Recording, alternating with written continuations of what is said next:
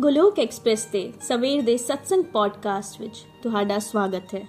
Golok express ਵਿੱਚ ਆਓ ਜੀ, ਦੁੱਖ ਦਰਦ ਭੁੱਲ ਜਾਓ ਜੀ ABCD ਦੀ ਪਕਤੀ ਵਿੱਚ ਲੀਨ ਹੋ ਕੇ ਹਰ ਰੋਜ਼ ਖੁਸ਼ੀਆਂ ਪਾਓ ਜੀ, ਹਰ ਰੋਜ਼ ਖੁਸ਼ੀਆਂ ਪਾਓ ਜੀ, ਹਰੀ ਹਰੀ ਬੋਲ।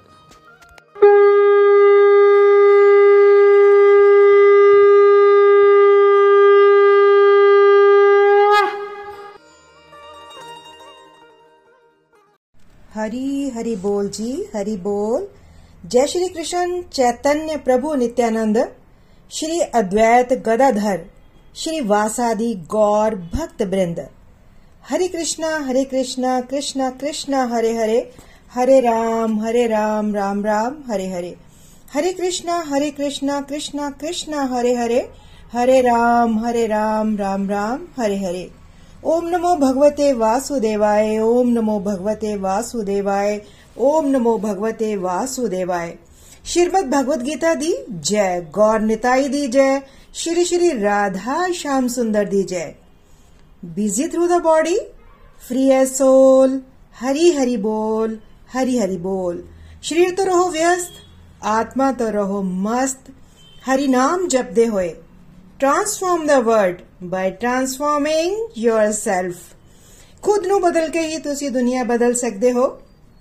ਨਾ ਸ਼ਾਸਤਰ ਨਾਲ, ਨਾ ਸ਼ਾਸਤਰ ਨਾਲ, ਨਾ ਤਨ ਨਾਲ, ਨਾ ਹੀ ਕਿਸੇ ਯੁਕਤੀ ਨਾਲ। ਮੇਰਾ ਤਾਂ ਜੀਵਨ ਨਿਰਭਰ ਹੈ। हे ਪ੍ਰਭੂ, ਸਿਰਫ ਤੇ ਸਿਰਫ ਤੁਹਾਡੀ ਕਿਰਪਾ ਸ਼ਕਤੀ ਨਾਲ। ਜੈ ਸ਼੍ਰੀ ਰਾਧਾ ਕ੍ਰਿਸ਼ਨ, ਜੈ ਸ਼੍ਰੀ ਰਾਮ।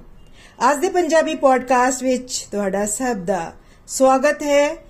ਮੈਂ ਸ਼ਸ਼ੀ ਸ਼ਰਮਾ, ਸੁਜਾਨਪੁਰ ਡਿਸਟ੍ਰਿਕਟ ਪਠਾਨਕੋਟ ਤੋਂ ਗੋਲੋਕ ਐਕਸਪ੍ਰੈਸ ਦੁਆਰਾ ਸਵੇਰ ਦੇ ਸਤਸੰਗ ਨੂੰ ਪੰਜਾਬੀ ਵਿੱਚ ਰੱਖਣ ਜਾ ਰਹੀ ਹਾਂ। ਅੱਜ ਦੇ ਸਤਸੰਗ ਦਾ ਵਿਸ਼ਾ ਹੈ ਅਧਿਆਇ 7 ਭਗਵਤ ਗਿਆਨ, ਸ਼ਲੋਕ ਨੰਬਰ 8 ਤੋਂ 17 ਤੱਕ।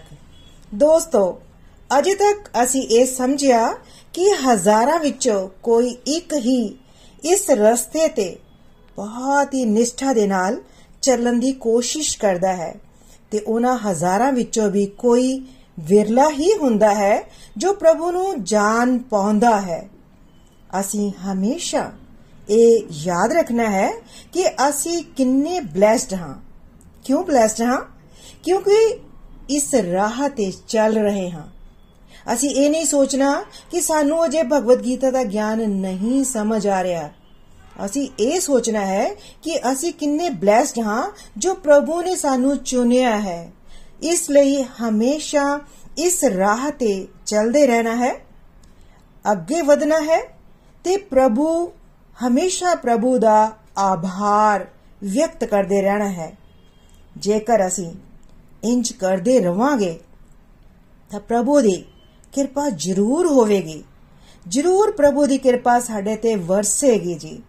ਇਸ ਅਧਿਆਇ ਵਿੱਚ ਪ੍ਰਭੂ ਨੇ ਆਪਣੀਆਂ ਸ਼ਕਤੀਆਂ ਦਾ ਵਰਣਨ ਕੀਤਾ ਹੈ ਦੋਸਤੋ ਉਂਝ ਤਾਂ ਪ੍ਰਭੂ ਦੀਆਂ ਅਨੰਤ ਸ਼ਕਤੀਆਂ ਹਨ ਪਰ ਜਿਵੇਂ ਕੋਈ ਬੱਚਾ ਹੈ ਉਸ ਨੂੰ ਸਮਝਾਉਣ ਦੇ ਲਈ ਕਿਤੋਂ ਤਾਂ ਸ਼ੁਰੂਆਤ ਕਰਨੀ ਪੈਂਦੀ ਹੈ ਤੇ ਅਧਿਆਪ ਅਧਿਆਪਕ ABCD ਤੋਂ ਸ਼ੁਰੂਆਤ ਕਰਦਾ ਹੈ ਅਧਿਆਪਕ ਇੰਜ ਨਹੀਂ ਕਰਦਾ ਕਿ ਸਿੱਧਾ ਹੀ ਉਸ ਨੂੰ S ਤੋਂ ਜਾਂ Z ਤੋਂ ਸ਼ੁਰੂਆਤ ਕਰਦਾ ਹੈ ਬਿਲਕੁਲ ਇਸੇ ਤਰ੍ਹਾਂ ਹੀ ਅਸੀਂ ਵੀ ਨਾ ਸਮਝ ਹਾਂ। ਖਾਸ ਤੌਰ ਤੇ ਜਦੋਂ ਪਰਮਾਤਮਾ ਦਾ ਟੌਪਿਕ ਆਉਂਦਾ ਹੈ, ਤਾਂ ਉਸ ਨੂੰ ਇੱਕਦਮ ਸਮਝ ਪਾਉਣਾ ਸਾਡੇ ਲਈ ਬਹੁਤ ਮੁਸ਼ਕਿਲ ਹੁੰਦਾ ਹੈ। ਕਿਉਂ ਮੁਸ਼ਕਿਲ ਹੁੰਦਾ ਹੈ ਜੀ? ਕਿਉਂਕਿ ਸਾਡੀ ਬੁੱਧੀ ਬਹੁਤ ਹੀ ਸੀਮਤ ਹੈ ਤੇ ਪ੍ਰਭੂ ਦੇ ਟੌਪਿਕਸ ਦਿਵਯ ਹੁੰਦੇ ਹਨ।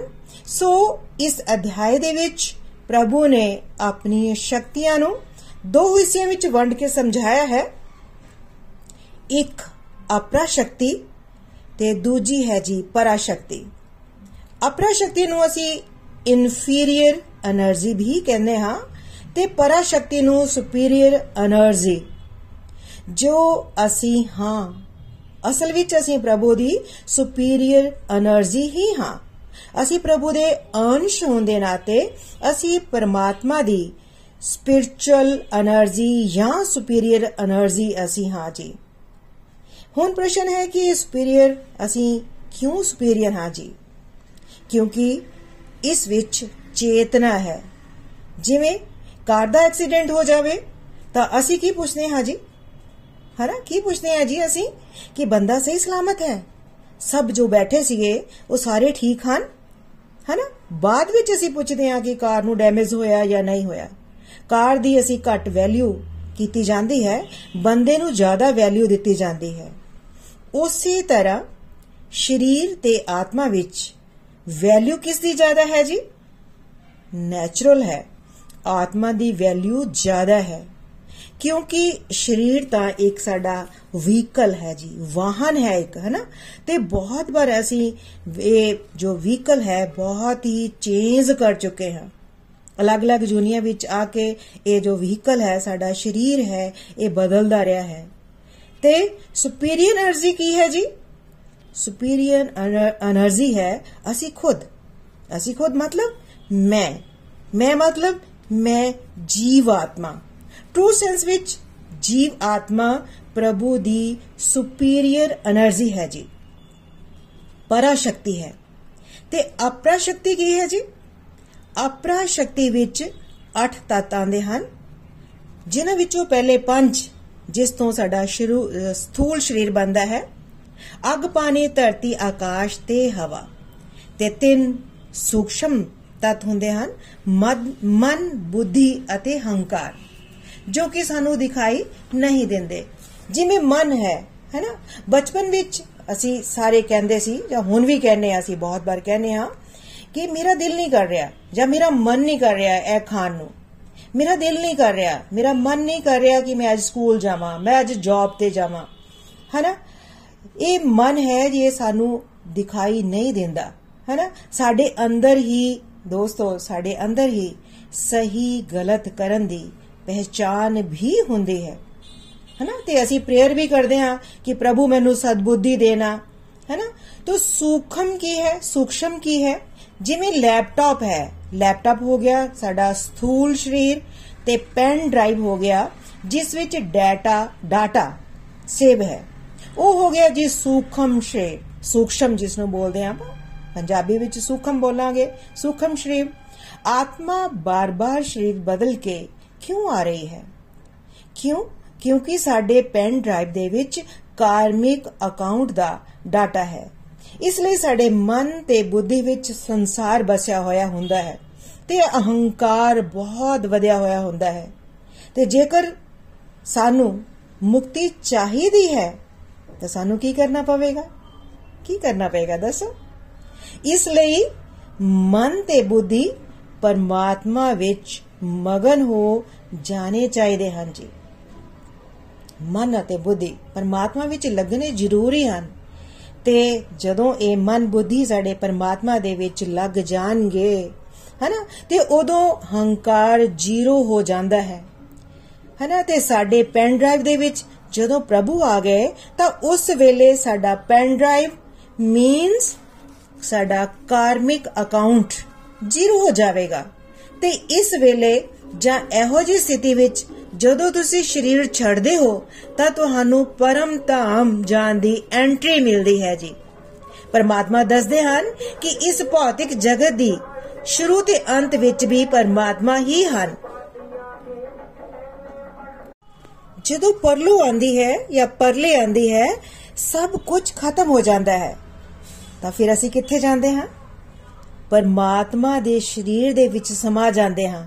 ਤੇ ਜਦੋਂ ਦੁਆਰਾ ਬ੍ਰਹਮਾ ਜੀ ਸ੍ਰਿਸ਼ਟੀ ਦੀ ਰਚਨਾ ਕਰਦੇ ਹਨ, ਤਾਂ ਅਸੀਂ ਫਿਰ ਹੋਂਦ ਵਿੱਚ ਆਉਂਦੇ ਹਾਂ ਜੀ। ਇਹ ਪਰਲੇ ਤੇ ਸ੍ਰਿਸ਼ਟੀ ਦੀ ਰਚਨਾ ਪਰਮਾਤਮਾ ਹੀ ਕਰਦੇ ਹਨ।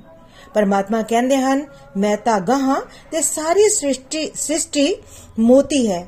ਤੇ ਇਹ ਜੋ ਸ੍ਰਿਸ਼ਟੀ ਹੈ, ਇਹ ਸਾਰੀ ਬਿਖਰੀ ਹੋਈ ਹੈ, ਪਰ ਕਿੰਜ ਹਰ ਚੀਜ਼ ਸਿਸਟਮ ਨਾਲ ਚੱਲਦੀ ਹੈ? ਸੂਰਜ ਸਮੇਂ ਤੇ ਨਿਕਲਦਾ ਹੈ ਚੰ드ਰਮਾ ਨੇਚਰ ਸਮੇਂ-ਸਮੇਂ ਤੇ ਆਪਣੇ ਫੰਕਸ਼ਨਸ ਕਰਦੇ ਹਨ। ਇਹ ਸੂਤਰਧਾਰ ਧਾਗਾ ਪਰਮਾਤਮਾ ਹੈ। ਪਰਮਾਤਮਾ ਨੂੰ ਯਾਦ ਇੰਜ ਵੀ ਕਰ ਸਕਦੇ ਹਾਂ ਕਿ ਪਰਮਾਤਮਾ ਹੀ ਹੈ ਜੋ ਸਭ ਨੂੰ ਜੋੜ ਕੇ ਰੱਖਦੇ ਹਨ। ਇਸ ਲਈ ਬਹੁਤ ਹੀ ਜ਼ਰੂਰੀ ਹੈ ਕਿ ਅਸੀਂ ਸਾਰੇ ਪਰਮਾਤਮਾ ਨਾਲ ਜੁੜੀਏ। ਤਾਂ ਹੀ ਅਸੀਂ ਕਲਾ ਕਲੇਸ਼ ਤੋਂ ਉੱਪਰ ਉੱਠ ਪਾਵਾਂਗੇ। ਇਸ ਨੂੰ ਖਤਮ ਕਰ ਸਕਦੇ ਹਾਂ। ਅਸੀਂ ਇਹ ਚਾਹੁੰਦੇ ਹਾਂ ਕਿ ਸੋਹਣੀ ਜਈ ਖੁਸ਼ੀਆਂ ਰੂਪੀ ਮਾਲਾ ਬਣਾਈਏ। ਪਰ ਇਹ ਨਹੀਂ ਚਾਹੁੰਦੇ ਕਿ ਪ੍ਰਭੂ ਰੂਪੀ ਧਾਗਾ ਵੀ ਲਗਾਇਆ ਜਾਵੇ। ਅਸੀਂ ਪ੍ਰਭੂ ਨੂੰ ਆਪਣੀ ਜ਼ਿੰਦਗੀ ਵਿੱਚ ਜੋੜ ਕੇ ਹੀ ਕਰਮ ਕਰਨਾ ਹੈ ਜੀ। ਤਾਂ ਹੀ ਸਾਡੀ ਜ਼ਿੰਦਗੀ ਦੇ ਵਿੱਚੋਂ ਕਲਾ ਕਲੇਸ਼ ਖਤਮ ਹੋਏਗੀ ਔਰ ਅਸੀਂ ਸਾਡੀ ਜ਼ਿੰਦਗੀ ਦੇ ਵਿੱਚ ਖੁਸ਼ੀਆਂ ਆਉਣਗੀਆਂ ਜੀ। ਸ਼ਲੋਕ ਨੰਬਰ 8 हे ਕੁੰਤੀ ਪੁੱਤਰ, ਮੈਂ ਪਾਣੀ ਦਾ ਸਵਾਦ ਹਾਂ, ਸੂਰਜ ਅਤੇ ਚੰਦ ਦਾ ਪ੍ਰਕਾਸ਼ ਹਾਂ, ਵੈਦਿਕ ਮੰਤਰਾਂ ਵਿੱਚ ਓੰਕਾਰ ਹਾਂ, ਆਕਾਸ਼ ਵਿੱਚ ਧੁਨੀ ਹਾਂ ਅਤੇ ਮਨੁੱਖ ਵਿੱਚ ਕਾਬਲੀਅਤ ਹਾਂ। ਇੱਕ ਵਾਰ ਫਿਰ ਰਿਪੀਟ ਕਰਦੇ ਹਾਂ। ਸ਼ਲੋਕ ਨੰਬਰ 8 हे ਕੁੰਤੀ ਪੁੱਤਰ ਮੈਂ ਪਾਣੀ ਦਾ ਸਵਾਦ ਹਾਂ, ਸੂਰਜ ਅਤੇ ਚੰਦ ਦਾ ਪ੍ਰਕਾਸ਼ ਹਾਂ। ਵੈਦਿਕ ਮੰਤਰਾਂ ਵਿੱਚ ਓੰਕਾਰ ਹਾਂ, ਆਕਾਸ਼ ਵਿੱਚ ਧੁਨੀ ਹਾਂ ਅਤੇ ਮਨੁੱਖ ਵਿੱਚ ਕਾਬਲੀਅਤ ਹਾਂ। ਨikhil ji ਨੇ ਇਸ ਸ਼ਲੋਕ ਨੂੰ ਸਮਝਾਉਂਦੇ ਕਿਹਾ ਕਿ ਜਦੋਂ ਅਸੀਂ ਭਗਵਤ ਗਿਆਨ ਲੈਂਦੇ ਰਵਾਂਗੇ, ਤਾਂ ਇਹ ਕੁਐਸਚਨਸ ਨਹੀਂ ਕਰਾਂਗੇ ਕਿ ਪਰਮਾਤਮਾ ਨੂੰ ਕਿਵੇਂ ਯਾਦ ਕਰੀਏ। ਨikhil ji ਨੇ ਕਿਹਾ ਕਿ ਜੇਕਰ ਕਿਸੇ ਨੂੰ ਪਿਆਰ ਕਰਨਾ ਹੈ ਤਾਂ ਉਸ ਦੀਆਂ ਕੁਆਲਿਟੀਆਂ ਪਤਾ ਹੋਣੀਆਂ ਚਾਹੀਦੀਆਂ ਹਨ। ਜੇਕਰ ਪ੍ਰਭੂ ਨੂੰ ਯਾਦ ਕਰਨਾ ਹੈ, ਤਾਂ ਕੀ 24 ਘੰਟੇ ਮੰਦਰ ਵਿੱਚ ਬੈਠੇ ਰਵਾਂਗੇ? ਤਾਂ ਹੀ ਉਹਨਾਂ ਨੂੰ ਯਾਦ ਕਰ ਸਕਦੇ ਹਾਂ। ਪਰ ਇੰਜ ਕਰਨਾ ਪੋਸੀਬਲ ਨਹੀਂ ਹੈ, ਕਿਉਂਕਿ ਘਰ ਦੇ ਕੰਮਕਾਜ ਕਰਨੇ ਹੁੰਦੇ ਹਨ ਜੌਬ ਤੇ ਜਾਣਾ ਹੁੰਦਾ ਹੈ, ਬੱਚਿਆਂ ਨੂੰ ਦੇਖਣਾ ਹੁੰਦਾ ਹੈ 24 ਘੰਟੇ ਕੋਈ ਵੀ ਕਿਸੇ ਨੂੰ ਕਿਸ ਤਰ੍ਹਾਂ ਯਾਦ ਕਰ ਸਕਦਾ ਹੈ? ਤੇ ਕਿਸ ਤਰ੍ਹਾਂ ਮੰਦਰ ਵਿੱਚ ਬੈਠ ਕੇ ਪ੍ਰਮਾਤਮਾ ਨੂੰ ਯਾਦ ਕਰ ਸਕਦਾ ਹੈ? ਇਹ ਪੋਸੀਬਲ ਨਹੀਂ ਹੈ ਜੀ। ਜੇਕਰ ਅਸੀਂ ਪਾਣੀ ਪੀਂਦੇ ਹਾਂ, ਤਾਂ ਪ੍ਰਭੂ ਨੂੰ ਯਾਦ ਕਰ ਸਕਦੇ ਹਾਂ ਕਿ ਸ਼੍ਰੀ ਕ੍ਰਿਸ਼ਨ ਨੇ ਭਗਵਦ ਗੀਤਾ ਵਿੱਚ ਕਿਹਾ ਸੀ ਕਿ ਪਾਣੀ ਦਾ ਸਵਾਦ ਵੀ ਮੈਂ ਹਾਂ। ਤੁਸੀਂ ਬਹੁਤ ਪਿਆਸੇ ਹੋ। ਉਸ ਵੇਲੇ ਤੁਹਾਨੂੰ ਪਾਣੀ ਨਹੀਂ ਮਿਲੇ, ਤਾਂ ਤੁਸੀਂ ਕਰੋੜਾਂ ਰੁਪਏ ਦੇਣ ਨੂੰ ਵੀ ਤਿਆਰ ਹੋ ਜਾਂਦੇ ਹੋ। ਤੇ ਪ੍ਰਭੂ ਨੇ ਸਾਨੂੰ ਅਨ ਮਿਨਿਆ ਅਨ ਤੋਲਿਆ ਪਾਣੀ ਪ੍ਰੋਵਾਈਡ ਕੀਤਾ ਹੋਇਆ ਹੈ ਜੀ। ਇਸ ਲਈ ਜਦੋਂ ਵੀ ਪਾਣੀ ਆਪ ਵੀ ਪੀਏ ਜਾਂ ਬੱਚਿਆਂ ਨੂੰ ਵੀ ਪਾਣੀ ਪੀਣ ਨੂੰ ਦਈਏ, ਤਾਂ ਕੁਝ ਪਲ ਲਈ ਪ੍ਰਭੂ ਨੂੰ ਯਾਦ ਕਰ ਸਕਦੇ ਹਾਂ। ਇਸ ਤਰ੍ਹਾਂ ਬੱਚਿਆਂ ਵਿੱਚ ਵੀ ਇਹ ਸੰਸਕਾਰ ਪਾ ਸਕਦੇ ਹਾਂ ਜੀ ਅਸੀਂ। ਹੈਨਾ? ਦਿਨ ਵਿੱਚ 8-10 ਵਾਰ ਵਾਰੀ ਹਰ ਕੋਈ ਪਾਣੀ ਪੀਂਦਾ ਹੈ। ਇਸੇ ਬਹਾਨੇ ਅਸੀਂ ਪ੍ਰਭੂ ਨੂੰ ਯਾਦ ਕਰ ਸਕਦੇ ਹਾਂ। ਤੇ ਜਿੱਦਾਂ ਦਾ ਪਾਣੀ ਉਹ ਜਹੀ ਬਾਣੀ, ਹੈਨਾ? ਤੇ ਜਦੋਂ ਪਾਣੀ ਵੀ ਪ੍ਰਭੂ ਨੂੰ ਅਸੀਂ ਯਾਦ ਕਰਕੇ ਪੀਂਦੇ ਹਾਂ, ਜਾਂ ਪਾਣੀ ਦਾ ਭੋਗ, ਤਾਂ ਆਪਣੇ ਆਪ ਹੀ ਪਾਣੀ ਦਾ ਭੋਗ ਲੱਗ ਜਾਂਦਾ ਹੈ। ਤੇ ਸਾਨੂੰ ਪ੍ਰਭੂ ਦੀ ਬਲੇਸਿੰਗਸ ਮਿਲ ਜਾਂਦੀਆਂ ਹਨ। ਤੇ ਪਾਣੀ ਸਾਡਾ ਕੀ ਬਣ ਜਾਂਦਾ ਹੈ ਜੀ? ਚਰਨਾਮਿਤ ਬਣ ਜਾਂਦਾ ਹੈ। ਇੰਜ ਮਾਨਸਿਕ ਤੇ ਸਰੀਰਕ ਤੌਰ ਤੇ ਵੀ ਹੈਲਦੀ ਰਹਿ ਸਕਦੇ ਹਾਂ। ਸਪਿਰਚੁਅਲੀ ਤਾਂ ਸਟਰੋਂਗ ਹੋ ਹੀ ਰਹੇ ਹਾਂ ਜੀ। ਨਿਕਲ ਜੀ ਨੇ ਸਮਝਾਇਆ ਕਿ ਜੇਕਰ ਘਰ ਵਿੱਚ ਕੋਈ ਬਿਮਾਰ ਹੈ, ਤਾਂ ਉਸ ਨੂੰ ਭੋਗ ਲਗਾ ਕੇ ਖਾਣਾ ਖਿਲਾਓ ਤੇ ਪਾਣੀ ਵੀ ਭੋਗ ਲੱਗਿਆ ਹੋਇਆ ਹੀ ਉਸ ਨੂੰ ਪਿਲਾਓ। ਤੇ ਨਾਲ ਨਾਲ ਹੋਰ ਕੀ ਕਰਨਾ ਹੈ ਜੀ ਤੁਸੀਂ? ਨਾਲ ਨਾਲ ਉਸ ਲਈ ਪ੍ਰੇਅਰ ਵੀ ਕਰੋ। ਜਦੋਂ ਦਵਾ ਤੇ ਦੁਆ ਦਾ ਕੰਬੀਨੇਸ਼ਨ ਬਣ ਜਾਂਦਾ ਹੈ, ਤਾਂ ਉਹ ਵਿਅਕਤੀ ਬਹੁਤ ਛੇਤੀ ਠੀਕ ਹੋ ਜਾਏਗਾ ਜੀ। ਹੈ ਨਾ? ਐਸੀ ਤਰ੍ਹਾਂ ਅਜਿਹਾ ਕੋਈ ਵੀ ਨਹੀਂ ਹੋਵੇਗਾ ਜਿਸ ਨੇ ਸੂਰਜ ਦੇ ਪ੍ਰਕਾਸ਼ ਦਾ ਅਨੁਭਵ ਨਾ ਕੀਤਾ ਹੋਵੇ। ਸੂਰਜ, ਪ੍ਰਕਾਸ਼ ਤੇ ਤਾਪ ਦੋਨੋਂ ਚੀਜ਼ਾਂ ਦਿੰਦਾ ਹੈ ਜੀ। ਜਿਸ ਨਾਲ ਬਨਸਪਤੀ ਸਾਡੀ ਗਰੋ ਕਰਦੀ ਹੈ ਤੇ ਜਦੋਂ ਵੀ ਸੂਰਜ ਨੂੰ ਦੇਖੀਏ ਜਾਂ ਉਹਨਾਂ ਦੇ ਪ੍ਰਕਾਸ਼ ਦਾ ਅਨੁਭਵ ਕਰੀਏ ਤਾਂ ਇੱਕਦਮ ਇਹ ਦਿਮਾਗ ਵਿੱਚ ਆਉਂਦਾ ਹੈ ਕਿ ਇਹ ਕੌਣ ਹੈ? ਹੈ ਨਾ? ਇਹ ਹੀ ਤਾਂ ਪਰਮਾਤਮਾ ਹੈ। ਕਈ ਵਾਰ ਲੋਕ ਕਹਿ ਦਿੰਦੇ ਹਨ ਜੀ, ਕਿੱਥੇ ਹੈ ਪਰਮਾਤਮਾ? ਸਾਨੂੰ ਤਾਂ ਨਜ਼ਰ ਨਹੀਂ ਆਉਂਦਾ। ਤਾਂ ਅਸੀਂ ਕਹਿ ਸਕਦੇ ਹਾਂ ਕਿ ਤੁਹਾਨੂੰ ਸੂਰਜ ਦਿਖਾਈ ਨਹੀਂ ਦਿੰਦਾ। ਸੂਰਜ ਦਿਖਾਈ ਦੇ ਰਿਹਾ ਹੈ ਨਾ? ਜੋ ਦਿਖ ਰਿਹਾ ਹੈ, ਉਹੀ ਤਾਂ ਪਰਮਾਤਮਾ ਹੈ। ਚੰ드ਰਮਾ ਤੋਂ ਤੋਂ ਸ਼ੀਤਲਤਾ ਪ੍ਰਕਾਸ਼ ਮਿਲ ਰਿਹਾ ਹੈ। ਜੋ ਦਿਖ ਰਿਹਾ ਹੈ, ਉਹੀ ਤਾਂ ਪਰਮਾਤਮਾ ਹੈ ਜੀ। ਉਹੀ ਪਰਮਾਤਮਾ ਹੈ। ਤੇ ਫਿਰ ਕਿਹੜੀ ਥਾਂ ਹੈ ਜਿੱਥੇ ਤੁਸੀਂ ਪਰਮਾਤਮਾ ਨੂੰ ਯਾਦ ਨਾ ਕਰ ਸਕੋਗੇ? ਹੈਨਾ ਜਿਵੇਂ ਅੱਜਕੱਲ ਠੰਡ ਹੈ, ਧੁੱਪੇ ਬੈਠਦੇ ਹੋ ਤੇ ਜਦੋਂ ਧੁੱਪੇ ਬੈਠੀਏ ਤਾਂ ਯਾਦ ਕਰ ਸਕਦੇ ਹਾਂ। ਇਹੀ ਤਾਂ ਹੈ ਪਰਮਾਤਮਾ। ਇਹੀ ਪਰਮਾਤਮਾ ਹੈ। ਸੋਚਣ ਦਾ ਤਰੀਕਾ ਠੀਕ ਰੱਖਣਾ ਹੈ ਜੀ। ਜਿਵੇਂ ਜੇਕਰ ਤੁਹਾਡੇ ਘਰ ਵਿੱਚ ਇੰਟਰਨੈਟ ਹੈ, ਪਰ ਤੁਹਾਡੇ ਕੋਲ ਉਸ ਦਾ ਪਾਸਵਰਡ ਨਹੀਂ ਹੈ, ਤਾਂ ਕਿਸ ਤਰ੍ਹਾਂ ਕਨੈਕਟ ਕਰੋਗੇ? ਉਸ ਇੰਟਰਨੈਟ ਤੇ ਕਨੈਕਸ਼ਨ ਨੂੰ, ਹੈ ਨਾ? ਨਹੀਂ ਕਰ ਸਕਦੇ ਅਸੀਂ। ਪਾਸਵਰਡ ਹੋਣਾ ਜ਼ਰੂਰੀ ਹੈ। ਇਸੇ ਤਰ੍ਹਾਂ ਪਰਮਾਤਮਾ ਹਰ ਥਾਂ ਤੇ ਹੈ। ਜੇਕਰ ਸਾਡੇ ਕੋਲ ਭਗਵਤ ਗਿਆਨ ਨਹੀਂ ਹੈ, ਤਾਂ ਅਸੀਂ ਪਰਮਾਤਮਾ ਨੂੰ ਫੀਲ ਨਹੀਂ ਕਰ ਸਕਦੇ। ਹੈ ਨਾ? ਇਸੇ ਤਰ੍ਹਾਂ ਪੂਰਨਿਮਾ ਦੀ ਰਾਤ ਹੁੰਦੀ ਹੈ, ਤਾਂ ਜੇਕਰ ਤੁਸੀਂ ਸੈਰ ਕਰਨ ਜਾਂਦੇ ਹੋ, ਤਾਂ ਪਰਮਾਤਮਾ ਦਾ ਪ੍ਰਕਾਸ਼ ਹਰ ਪਾਸੇ ਆਪਣੀ ਸ਼ੀਤਲਤਾ ਫੈਲਾ ਰਿਹਾ ਹੁੰਦਾ ਹੈ। ਅਸੀਂ ਯਾਦ ਕਰ ਸਕਦੇ ਹਾਂ ਕਿ ਇਹੀ ਤਾਂ ਹੈ ਪਰਮਾਤਮਾ, ਕਿਉਂਕਿ ਭਗਵਦ ਗੀਤਾ ਵਿੱਚ ਦੱਸਿਆ ਗਿਆ ਹੈ ਕਿ ਚੰ드ਰਮਾ ਦਾ ਪ੍ਰਕਾਸ਼ ਮੈਂ ਹੀ ਹਾਂ। ਤੇ ਇੰਜ ਅਸੀਂ ਪ੍ਰਭੂ ਨੂੰ ਯਾਦ ਕਰ ਸਕਦੇ ਹਾਂ। ਜੇਕਰ ਤੁਹਾਨੂੰ ਕਿਹਾ ਜਾਵੇ ਕਿ ਐਨੇ ਪੰਡਤਾਂ ਨੂੰ ਬਿਠਾ ਕੇ ਪੂਜਾ ਕਰਾਉਣੀ ਹੈ, ਰੋਟੀ ਖਿਲਾਉਣੀ ਹੈ, ਤਾਂ ਤੁਹਾਨੂੰ ਮੁਸ਼ਕਿਲ ਲੱਗੇਗਾ। ਪਰ ਇਹ ਚੰ드ਰਮਾ ਦੇ ਪ੍ਰਕਾਸ਼ ਨੂੰ ਦੇਖ ਕੇ ਤੁਸੀਂ ਪ੍ਰਭੂ ਨੂੰ ਯਾਦ ਕਰ ਸਕਦੇ ਹੋ। ਇਸੇ ਤਰ੍ਹਾਂ ਸਾਡੇ ਵੈਦਿਕ ਸਿਸਟਮ ਵਿੱਚ ਹਰ ਥਾਂ ਇੱਕ ਮੰਤਰ ਆਉਂਦਾ ਹੈ, ਓਮ। ਹੈ ਨਾ ਇਹ ਓਮ ਕੀ ਹੈ ਜੀ? ਪ੍ਰਭੂ ਦੇ ਨਿਰਾਕਾਰ ਰੂਪ ਦਾ ਮੰਤਰ ਹੈ। ਹੈ ਨਾ ਪ੍ਰਭੂ ਕਹਿੰਦੇ ਹਨ ਕਿ ਸਾਰੇ ਮੰਤਰਾਂ ਵਿੱਚੋਂ ਓਮ ਮੈਂ ਹੀ ਹਾਂ। ਇਸੇ ਤਰ੍ਹਾਂ ਵੀ ਅਸੀਂ ਪ੍ਰਭੂ ਨੂੰ ਯਾਦ ਕਰ ਸਕਦੇ ਹਾਂ। ਐਸੇ ਤਰ੍ਹਾਂ ਜਦੋਂ ਹਵਨ ਕਰਦੇ ਹਾਂ ਜਾਂ ਯੱਗ ਕਰਦੇ ਹਾਂ, ਤਾਂ ਉਸ ਵੇਲੇ ਵੀ ਅਸੀਂ ਓਮ ਧਵਨੀ ਦਾ ਉਚਾਰਨ ਕਰਦੇ ਹਾਂ। ਹੈਨਾ? ਬਾਣੀ ਇਹਦੇ ਵਿੱਚ ਕੀ ਹੁੰਦਾ ਹੈ ਜੀ? ਇਹਦੇ ਵਿੱਚ ਬਾਣੀ ਜਿਹੜੀ ਹੈ ਸਾਡੀ ਟਰਾਂਸਮਿਟ ਹੁੰਦੀ ਹੈ। ਜਿਵੇਂ ਅੱਜ ਆਪਣੀ ਬਾਣੀ ਨੂੰ ਤੁਸੀਂ ਬੰਬੇ ਤੱਕ ਪਹੁੰਚਾਉਣਾ ਹੈ ਜਾਂ ਫੋਰਨ ਤੱਕ ਪਹੁੰਚਾਉਣ ਲਈ ਕੀ ਕਰਦੇ ਹੋ ਜੀ? ਕੀ ਯੂਜ਼ ਕਰਦੇ ਹੋ? ਨੈਚੁਰਲ ਹੈ ਮੋਬਾਈਲ ਫੋਨ ਯੂਜ਼ ਕਰਦੇ ਹੋ। ਉਸ ਨੂੰ ਮੋਬਾਈਲ ਫੋਨ ਹੋਣਾ ਜ਼ਰੂਰੀ ਹੈ ਜੀ। ਹੈਨਾ? ਤੇ ਸੋਚਣ ਦੀ ਗੱਲ ਹੈ ਕਿ ਜੇਕਰ ਆਕਾਸ਼ ਤੱਕ ਨਾ ਹੋਵੇ ਤਾਂ ਸਾਡੀ ਬਾਣੀ ਫੋਨ ਤੱਕ ਪਹੁੰਚ ਸਕਦੀ ਹੈ। ਨਹੀਂ ਪਹੁੰਚ ਸਕਦੀ। ਨਹੀਂ ਪਹੁੰਚ ਸਕਦੀ ਜੀ। ਪਰ ਇਸ ਬਾਰੇ ਅਸੀਂ ਕਦੀ ਸੋਚਦੇ ਹੀ ਨਹੀਂ। ਹੈਨਾ? ਇਸ ਦੇ ਪਿੱਛੇ ਦੀ ਟੈਕਨੋਲੋਜੀ ਨਹੀਂ ਸਮਝੀ ਹੁੰਦੀ ਅਸੀਂ।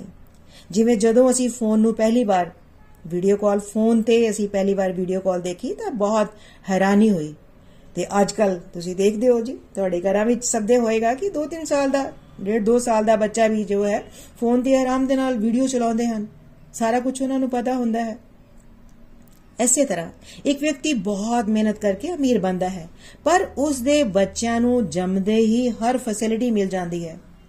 ਉਸ ਦੇ ਬੱਚਿਆਂ ਦੇ ਲਈ ਉਸ ਦੀ ਵੈਲਿਊ ਵੈਲਿਊ ਹੀ ਨਹੀਂ ਉਹਨਾਂ ਵਾਸਤੇ, ਉਸ ਚੀਜ਼ ਦੀ ਹੈ ਨਾ ਐਸੀ ਤਰ੍ਹਾਂ ਸਾਨੂੰ ਵੀ, ਅਸੀਂ ਵੀ ਐਸੀ ਤਰ੍ਹਾਂ ਸਾਨੂੰ ਵੀ ਪ੍ਰਭੂ ਦੇ ਬੱਚੇ ਹੋਣ ਦੇ ਨਾਤੇ ਸਭ ਕੁਝ ਮਿਲਿਆ ਹੋਇਆ ਹੈ ਜੀ। ਪਰ ਸਾਡੇ ਲਈ ਇਹਨਾਂ ਸਭ ਦੀ ਕੋਈ ਵੈਲਿਊ ਹੀ ਨਹੀਂ ਹੈ ਜੀ, ਹੈਨਾ? ਇਸ ਲਈ ਅਸੀਂ ਮੈਨ ਮੇਡ ਚੀਜ਼ਾਂ ਦੀ ਜ਼ਿਆਦਾ ਵੈਲਿਊ ਕਰਦੇ ਹਾਂ। ਜਿਵੇਂ ਕਿਸੇ ਫੋਟੋਗ੍ਰਾਫਰ ਨੇ ਤੋਤੇ ਦੀ ਫੋਟੋ ਬਣਾਈ ਹੋਵੇ ਤੇ ਸਾਰੇ ਉਸ ਦੀ ਬਹੁਤ ਪ੍ਰੇਜ਼ ਕਰਦੇ ਹਨ। ਪਰ ਜਿਸ ਪ੍ਰਭੂ ਨੇ ਤੋਤੇ ਨੂੰ ਬਣਾਇਆ ਉਸ ਦੀ ਕੋਈ ਪੁੱਛ ਹੀ ਨਹੀਂ ਕਰਦਾ। ਐਸੇ ਲਈ ਹੀ ਅਸੀਂ ਡਿਵੋਸ਼ਨ ਵਿੱਚ ਐਡਵਾਂਸ ਨਹੀਂ ਹੋ ਪਾਉਂਦੇ। ਅਸੀਂ ਆਸ-ਪਾਸ ਹਰ ਵੇਲੇ, ਸਾਡੇ ਆਸ-ਪਾਸ ਹਰ ਵੇਲੇ ਮਿਰਾਕਲ ਹੋ ਰਹੇ ਹਨ। ਪਰ ਉਹਨਾਂ ਨੂੰ ਅਸੀਂ ਮਿਰਾਕਲ ਮੰਨਦੇ ਹੀ ਨਹੀਂ ਜੀ। ਐਸੀ ਤਰ੍ਹਾਂ ਸਾਡੇ ਸਾਰਿਆਂ ਦੇ ਅੰਦਰ ਯੋਗਤਾ ਹੈ ਕੁਆਲਿਟੀਆਂ ਹਨ। ਗੱਲਬਾਤ ਕਰਨ ਦੀ ਯੋਗਤਾ, ਮਾਂ ਨੂੰ ਮਾਂ ਬਣਨ ਦੀ ਯੋਗਤਾ ਜੋ ਵੀ ਕਿਸੇ ਦੇ ਅੰਦਰ ਯੋਗਤਾ ਹੈ, ਜੇਕਰ ਇਸ ਕਨਸੈਪਟ ਨੂੰ ਹਰ ਕੋਈ ਫੜ ਲਵੇ ਕਿ ਜੋ ਕੁਝ ਕਿਸੇ ਦੇ ਵਿੱਚ ਖਾਸ ਯੋਗਤਾ ਹੈ, ਭਗਵਦ ਗੀਤਾ ਵਿੱਚ ਸ਼੍ਰੀ ਕ੍ਰਿਸ਼ਨ ਕਹਿੰਦੇ ਹਨ ਕਿ ਉਹ ਯੋਗਤਾ ਮੈਂ ਹੀ ਹਾਂ। ਜਦੋਂ ਇਹ ਯਾਦ ਰਹੇਗਾ ਸਾਨੂੰ ਕਿ ਤੁਹਾਡੇ ਅੰਦਰ ਜਦੋਂ ਇਹ ਸਾਨੂੰ ਯਾਦ ਰਹੇਗਾ ਕਿ ਸਾਡੇ ਅੰਦਰ ਜੋ ਯੋਗਤਾ ਹੈ, ਉਹ ਪਰਮਾਤਮਾ ਹੀ ਹੈ, ਤਾਂ ਸਾਡੇ ਅੰਦਰ ਹੰਕਾਰ ਨਹੀਂ ਹੋ ਸਕੇਗਾ। ਦੋਸਤੋ, ਕਿਸੇ ਵਿੱਚ ਵੀ ਹੰਕਾਰ ਕਦੋਂ ਕਦੋਂ ਆਂਦਾ ਹੈ? ਹਨਾ? ਤੇ ਕਿਉਂ ਆਂਦਾ ਹੈ? ਇਸ ਬਾਰੇ ਸੋਚਿਆ, ਇਸ ਬਾਰੇ ਸੋਚਿਆ ਕਦੇ? ਹੈਨਾ? ਹੰਕਾਰ ਸਾਨੂੰ ਉਦੋਂ ਆਂਦਾ ਹੈ ਜਦੋਂ ਵੀ ਅਸੀਂ ਇਹ ਸੋਚਦੇ ਹਾਂ ਕਿ ਮੈਂ ਬਹੁਤ ਸਮਾਰਟ ਹਾਂ। ਮੈਨੂੰ ਬਹੁਤ ਕੁਝ ਆਉਂਦਾ ਹੈ। ਮੈਂ ਮਿਹਨਤ ਕੀਤੀ ਤਾਂ ਮੈਨੂੰ ਸਫਲਤਾ ਕੀ ਮਿਲੀ। ਮੈਂ ਇਹ ਹਾਂ, ਮੈਂ ਉਹ ਹਾਂ। ਹਨਾ? ਮੈਂ ਆਪਣੇ ਆਪ ਨੂੰ ਸੋਚਦੇ ਹਾਂ ਕਿ ਮੈਂ ਕੀਤਾ ਸਭ ਕੁਝ। ਪਰ ਜੇਕਰ ਅਸੀਂ ਇਹ ਯਾਦ ਰੱਖਾਂਗੇ ਕਿ ਜੋ ਕੁਝ ਵੀ ਮੇਰੇ ਅੰਦਰ ਯੋਗਤਾ ਹੈ, ਉਹ ਪ੍ਰਭੂ ਦੇ ਕਾਰਨ ਹੈ, ਪ੍ਰਭੂ ਨੇ ਮੈਨੂੰ ਦਿੱਤੀ ਹੈ, ਤਾਂ ਤੁਸੀਂ ਹਮੇਸ਼ਾ ਹੰਬਲ ਰਹੋਗੇ। ਤੇ ਹਮੇਸ਼ਾ ਹੀ ਪ੍ਰਭੂ ਦੇ ਧੰਨਵਾਦੀ ਰਹੋਗੇ। ਤੇ ਤੁਹਾਡੀ ਸਪਿਰਚੁਅਲ ਗਰੋਥ ਨੂੰ ਕੋਈ ਵੀ ਰੋਕ ਨਹੀਂ ਸਕਦਾ। ਸੋ ਹਮੇਸ਼ਾ ਯਾਦ ਰੱਖਣਾ ਹੈ ਕਿ ਜੋ ਕੁਝ ਵੀ ਸਾਡੇ ਵਿੱਚ ਯੋਗਤਾ ਹੈ, ਉਹ ਸਭ ਪ੍ਰਭੂ ਦੇ ਕਾਰਨ ਹੈ। ਜਿੰਨਾ, ਜਿੰਨੀ ਇਹ ਯਾਦ ਰੱਖਾਂਗੇ ਇਸ ਗੱਲ ਨੂੰ, ਉਨਾ ਪ੍ਰਭੂ ਸਾਡੀ ਯੋਗਤਾ ਨੂੰ ਵਧਾਉਂਦੇ ਜਾਣਗੇ ਜੀ। ਸ਼ਲੋਕ ਨੰਬਰ 12 ਤੁਸੀਂ ਜਾਣ ਲਓ ਮੇਰੀ ਸ਼ਕਤੀ ਰਾਹੀਂ ਸਾਰੇ ਗੁਣ ਪ੍ਰਗਟ ਹੁੰਦੇ ਹਨ ਭਾਵੇਂ ਉਹ ਸਤੋਗੁਣ ਹੋਣ ਰਜੋਗੁਣ ਹੋਣ ਜਾਂ ਤਮੋਗੁਣ ਹੋਣ ਇਸ ਤਰ੍ਹਾਂ ਮੈਂ ਸਭ ਕੁਝ ਹਾਂ ਪਰ ਹਾਂ ਸੁਤੰਤਰ ਮੈਂ ਪ੍ਰਕਿਰਤੀ ਦੇ ਗੁਣਾ ਤਿੰਨ ਗੁਣਾ ਦੇ ਅਧੀਨ ਨਹੀਂ ਹਾਂ ਸਗੋ ਉਹ ਸਗੋ ਉਹ ਮੇਰੇ ਅਧੀਨ ਹਨ ਮੈਂ ਇੱਕ ਵਾਰ ਫਿਰ ਰਿਪੀਟ ਕਰਦੀ ਹਾਂ ਸ਼ਲੋਕ ਨੂੰ ਸ਼ਲੋਕ ਨੰਬਰ 12 ਤੁਸੀਂ ਜਾਣ ਲਓ ਮੇਰੀ ਸ਼ਕਤੀ ਰਾਹੀਂ ਸਾਰੇ ਗੁਣ ਪ੍ਰਗਟ ਹੁੰਦੇ ਹਨ ਭਾਵੇਂ ਉਹ ਸਤੋਗੁਣ ਹੋਣ ਰਜੋਗੁਣ ਹੋਣ ਜਾਂ ਤਮੋਗੁਣ ਹੋਣ ਇੱਕ ਤਰ੍ਹਾਂ ਨਾਲ ਮੈਂ ਸਭ ਕੁਝ ਹਾਂ। ਪਰ ਹਾਂ, ਸੁਤੰਤਰ। ਮੈਂ ਪ੍ਰਕਿਰਤੀ ਦੇ ਤਿੰਨਾਂ ਗੁਣਾ ਦੇ ਅਧੀਨ ਨਹੀਂ ਹਾਂ, ਸਗੋਂ ਉਹ ਮੇਰੇ ਅਧੀਨ ਹਨ। ਇਸ ਸ਼ਲੋਕ ਨੂੰ ਐਕਸਪਲੇਨ ਕਰਨ ਤੋਂ ਪਹਿਲਾਂ ਨikhil ਜੀ ਨੇ ਆਪਣੀ ਉਦਾਹਰਨ ਦਿੰਦੇ ਹੋਏ ਕਿਹਾ ਕਿ ਜਦੋਂ ਉਹਨਾਂ ਨੇ ਗੀਤਾ ਜਯੰਤੀ ਤੇ ਸਰਲ ਭਗਵਤ ਗੀਤਾ ਦਾ ਸਮਰੀ ਕੋਰਸ ਕਰਵਾਉਣਾ ਸੀ, ਤਾਂ ਉਹਨਾਂ ਨੂੰ ਸਮਝ ਨਹੀਂ ਆ ਰਿਹਾ ਸੀ ਕਿ ਉਹ ਕਿਵੇਂ ਦੋ ਦੋ ਅਧਿਆਏ ਨੂੰ, ਦੋ ਤੋਂ ਤਿੰਨ ਅਧਿਆਏ ਨੂੰ ਇੱਕ ਡੇਢ ਘੰਟੇ ਦੇ ਵਿੱਚ ਪੂਰਾ ਕੰਪਲੀਟ ਕਰ ਪਾਣਗੇ। ਜਦੋਂ ਕਿ ਆਮ ਰੂਟੀਨ ਦੇ ਵਿੱਚ ਉਹ ਇੱਕ ਸ਼ਲੋਕ ਨੂੰ ਕਰਵਾਉਣ ਲਈ ਉਹਨਾਂ ਨੂੰ 35 40 ਮਿੰਟ ਲੱਗ ਜਾਂਦੇ ਹਨ। ਉਹਨਾਂ ਨੇ ਸ਼੍ਰੀ ਹਰੀ ਨੂੰ ਪ੍ਰਾਰਥਨਾ ਕੀਤੀ ਤੇ ਇੰਜ ਹੋ ਪਾਇਆ ਵੀ।